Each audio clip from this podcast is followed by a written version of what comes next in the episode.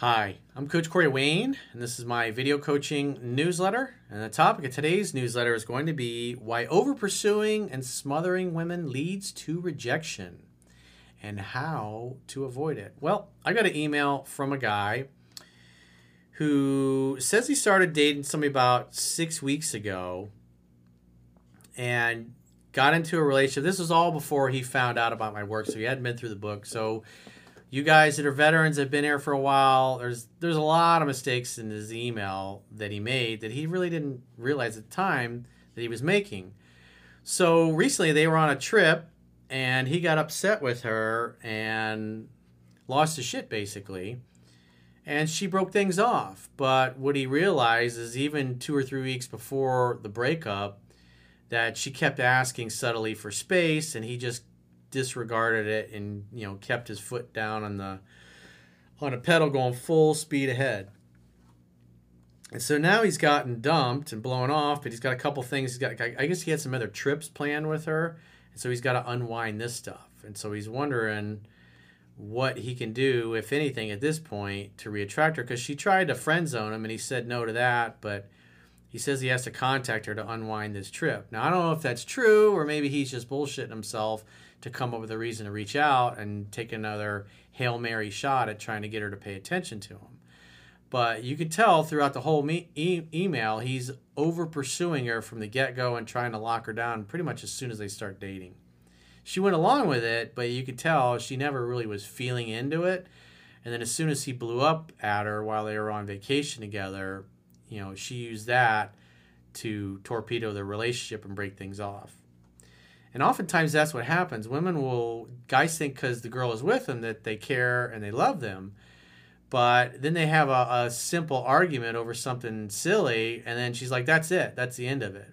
Or the woman picks a fight and then ends it over something that's really innocuous and stupid. And what it really was was she picked a fight and it she didn't break up with him because of that one thing that she picked the fight over. That just happened to be the excuse to end it. So let's go through his email. He says, Dear Coach Wayne, I sit heartbroken. Your work, work has helped me more than I can ever relay. And my $200 donation, which I always appreciate. And for those of you that are inclined to make a donation, you can go to my website and click the donate button on the bottom of any page of my website and feel free to donate. It reflects just a fraction of the value you've provided to me personally. Playing your videos in the background as I attempt to fall asleep the last two days has been a godsend. Six weeks ago, I began a journey with a woman I met randomly in my community, the first compelling prospect after two years of self imposed post divorce hiatus. I was at 50% or more of initiating, making most of the effort. Yeah, that's way too much. As it says in the book, guys shouldn't be doing more than 20 30%. And when it's 50 50, all you're going to do is elicit feelings of platonic friendship.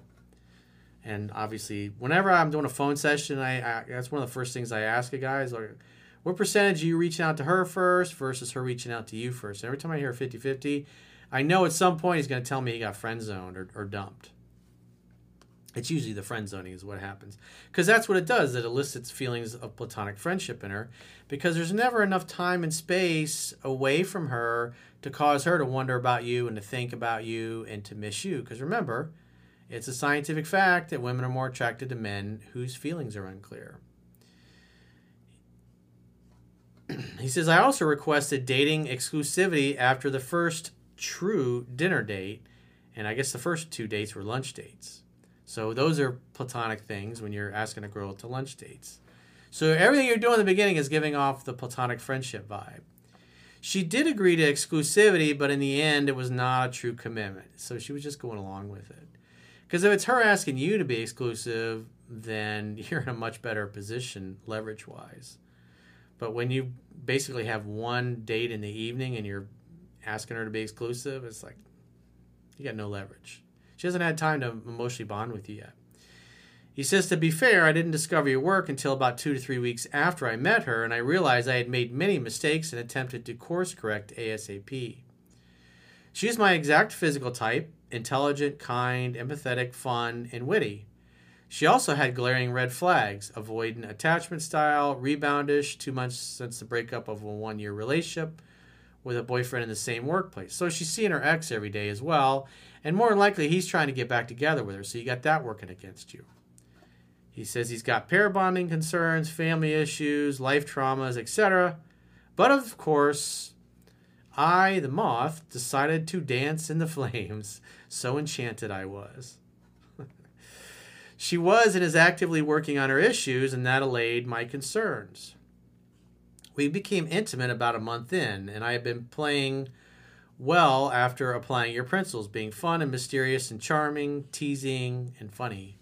Most importantly, being imperturbable, you mean unperturbable, and steady made her feel safe, heard, and understood. I mostly didn't over pursue, but I was clearly projecting interest. Yeah, you were way more into her than she was into you, and she knew it, she could feel it. He says the relationship seemed one sided a lot of the time. Yeah, because you're putting in all the effort and you're doing all the pursuing, even though you thought you were not. Because if she's asking for space, that means you're over pursuing. She was probably a six interest level in hindsight, but it was humming along. This past weekend was a big one. Our first weekend getaway. Day one was a dream. I wined and dined, we made love, and ended in a deeper connection where we made plans for the future, and she said she told me things that she had never told another soul. I was on cloud nine. The next day, she became distant and aloof. Women are like cats, they get moody. It happens. This is where I made the critical error. Her distance affected me and mounted throughout the day, culminating in me becoming butthurt, perturbed, and emotional. Oof. Yeah, women want you to be more masculine than they are. And when you get overly emotional and start acting like a girl, that's a total turnoff. We were both exhausted from hiking, and after dinner, she said that she'd just like to go to sleep. In response, I stormed out of the room with barely a word. I returned two hours later after watching a movie in the lobby and slept on the sofa. The next morning, I had sorted out my feelings and was prepared to talk and apologize. She unceremoniously and unilaterally ended the relationship on the spot, saying she needed to work on herself before she could be fully in a relationship. Just like that, her attraction was gone. My butthurt moved me from safe to not safe. I thought I had more wiggle room. Well, you were doing all the pursuing. And she was just going along with it. So this is not surprising at all, especially with her interest only a six or a five. He says, in retrospect, I also realized she had been gently asking for space the last two to three weeks, which I heard but disregarded. Yeah, so you never really stopped over pursuing, it was constant. That's why it was so easy for her to break it off the first time you it wasn't because you got butthurt the night before. She was looking for a reason to ditch you because her interest was low. And when you did that she was already turned off and she's like ah screw this guy. She attempted to friend zone me but i responded with all or nothing which she seemed to accept. And i of course added that if anything changes hit me up i'm on day two of no contact I need to send a final administrative email, settle up travel plans and other commitments we made that now have to be unwound. What does that mean? She's paid for it? Because unless she's paying for it and you need money from her or whatever, I would just go and cancel the plans. And besides, you shouldn't be making multiple dates, multiple weeks in advance. And so you were on a trip and you already had another one planned, it's like you're definitely not following what's in the book. It, it looks like you slowed down a little bit your over pursuit, but you still kept the hammer down and kept moving forward and didn't realize it because, as he said, you know, she had been constantly asking for space, but he just disregarded it because he was afraid of losing her. So he was afraid if he didn't force himself into her life, and that's why he had multiple weekend getaways set up with her because he was afraid if he didn't get her to commit to the plans when she was there that she wouldn't want to see them. And women can feel this, they can sense it. You're not fooling anybody.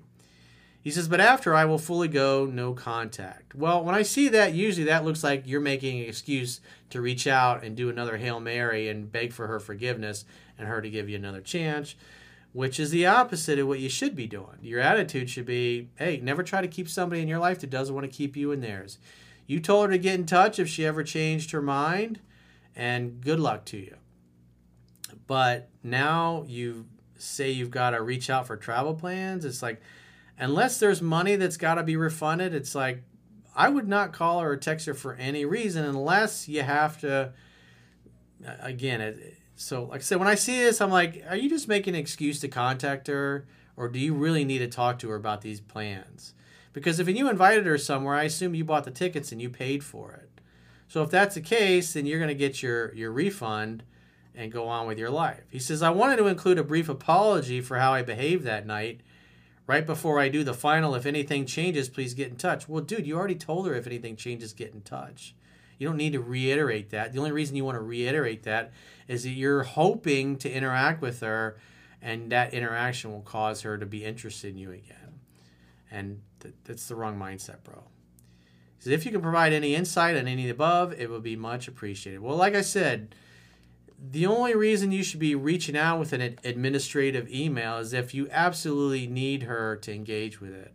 But if it's something where you bought the tickets and you paid for it, then get your own money back and don't involve her and don't con no contact means no contact. That means unless you hear from her, the two of you will never ever speak again as long as you live. That's what no contact means. It doesn't mean you don't contact her for a few days and then when you can't take it anymore, you come up with excuses to keep reaching out. So you should be following the script. It's in Seven Principles get an ex back. Unwind the trip yourself and don't involve her because it looks to me like more than likely, because I've doing this a long time, you're just looking for an excuse to reach out again. So if you got a question or challenge and you'd like to get my help, go to understandingrelationships.com, click the products tab at the top of your screen, and book a coaching session with yours truly. Until next time, I will talk to you soon.